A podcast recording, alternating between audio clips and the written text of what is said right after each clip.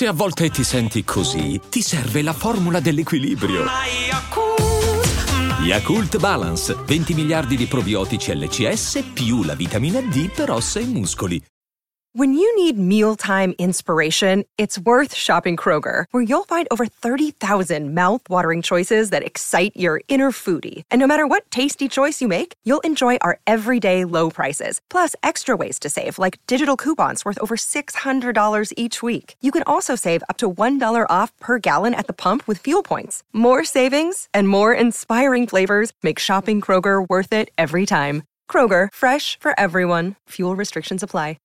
La musica oggi è più ascoltata che mai, è presente, ma è musica d'assenza per lo più, quella che puoi trovare facilmente, quindi le classifiche, il top rated, il cosiddetto algoritmo. È musica volta all'estraneamento, alla musicalità sterile, alla portata di tutti, cantabile, riproducibile.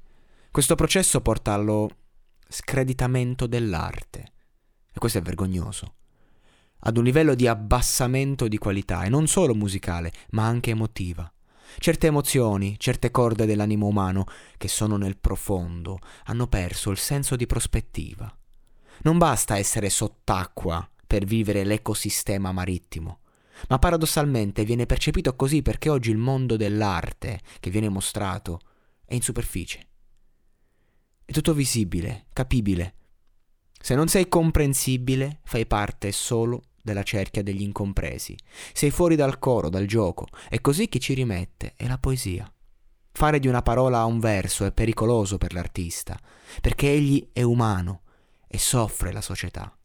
Mozart capiva di essere Mozart, ma non se ne rendeva conto. Quanti artisti oggi, se cerchi la loro arte, ti imbatti prima nelle loro azioni? Viene prima il pittore del quadro. Ma che cos'ha un uomo di più di quello che è riuscito a riversare su una tela.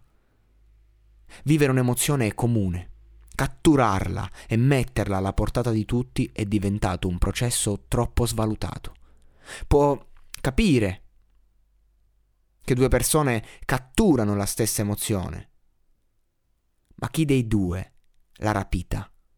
Non siamo più in grado di raccontare il dolore con dignità L'uomo è troppo evoluto per soffrire e basta soffrire per essere uomo. Io non credo che un artista debba crogiolarsi nel dolore per essere tale, anzi è importante sapersi preservare da questo, ma senza dolore non c'è arte. Sia che tu ne racconti gli abissi, sia che tu sia in grado semplicemente di accarezzarlo.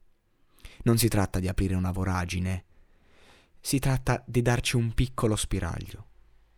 Fa molto più il non visto e a maggior ragione è importante saper raccontare il poco che viene esposto per mostrare, sottrarre, sottrarre al punto da far rimanere poco o niente, per vivere la malinconia della creazione, non la tristezza. La tristezza è masochista, la malinconia è l'altra faccia della medaglia inespressa della felicità e non c'è l'una senza l'altra. Vedo tanta felicità stupida e poca malinconia efficace. Vedo tanta esaltazione che fugge dalla malinconia perché crede sia tristezza e invece no, è il processo della fuga che la trasforma in essa. Ovviamente ora sto parlando dell'uomo, del prodotto, del mestiere, il poeta non ha scelta, il poeta vive la malinconia perenne e si rifugia nell'arte per pietà verso se stesso. La poesia non è un buon affare, la poesia si trova ai margini dell'inferno e nessuno sano di mente si prostrerebbe a cercarla se non si trovasse già lì. Per questo non si impara, la si studia, male, ma è pur sempre meglio che ignorarla.